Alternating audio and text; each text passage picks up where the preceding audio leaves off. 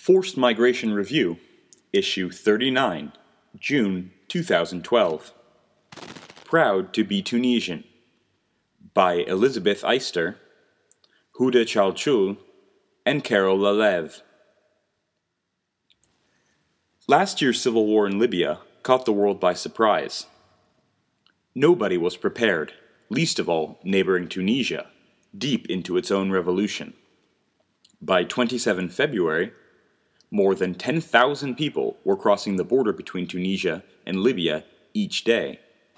Tunisia responded by keeping its borders with Libya open, and Tunisians from around the country mobilized support for the thousands of foreigners entering their territory in desperate, difficult conditions.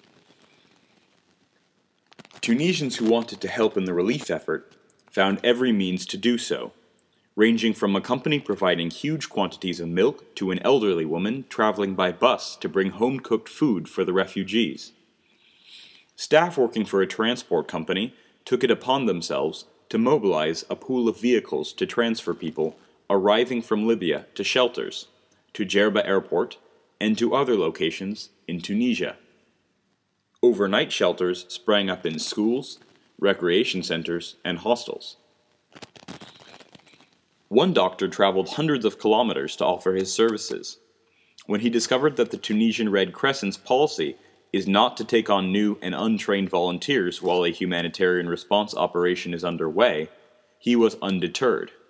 He made a personal donation towards the relief effort and then started work picking up the rubbish left behind by the huge numbers of people passing through.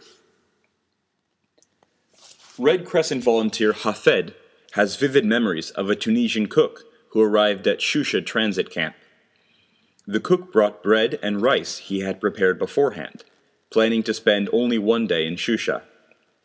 Quote, but the sight of thousands of people, exhausted, traumatized, and hungry, moved him and made him return the next day with his friends. End quote, explains Hafed. Quote, this group of volunteer cooks put up a tent and set about preparing meals for the residents of the camp. They provided cooked meals for the camp for two weeks, using provisions brought to them by local citizens. Then the International Committee of the Red Cross began funding them, and that is how Choucha's main kitchen was born, providing 23 to 28,000 meals a day.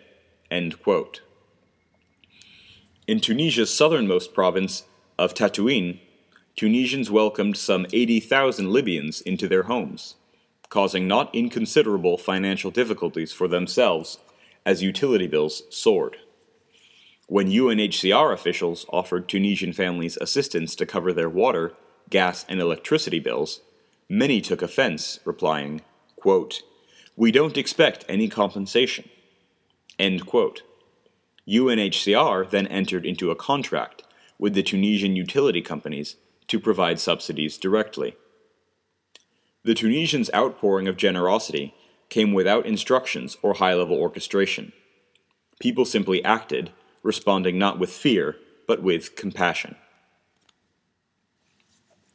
Elizabeth Eyster, email at eyster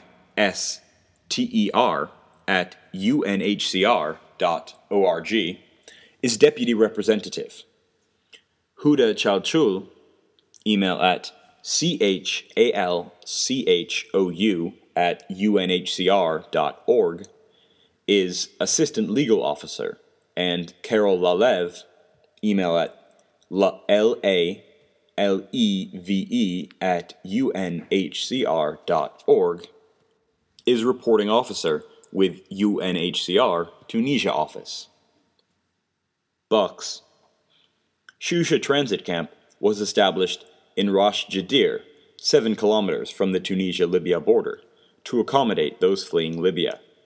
As of June 2012, it still hosts just under 3,000 refugees awaiting a durable solution.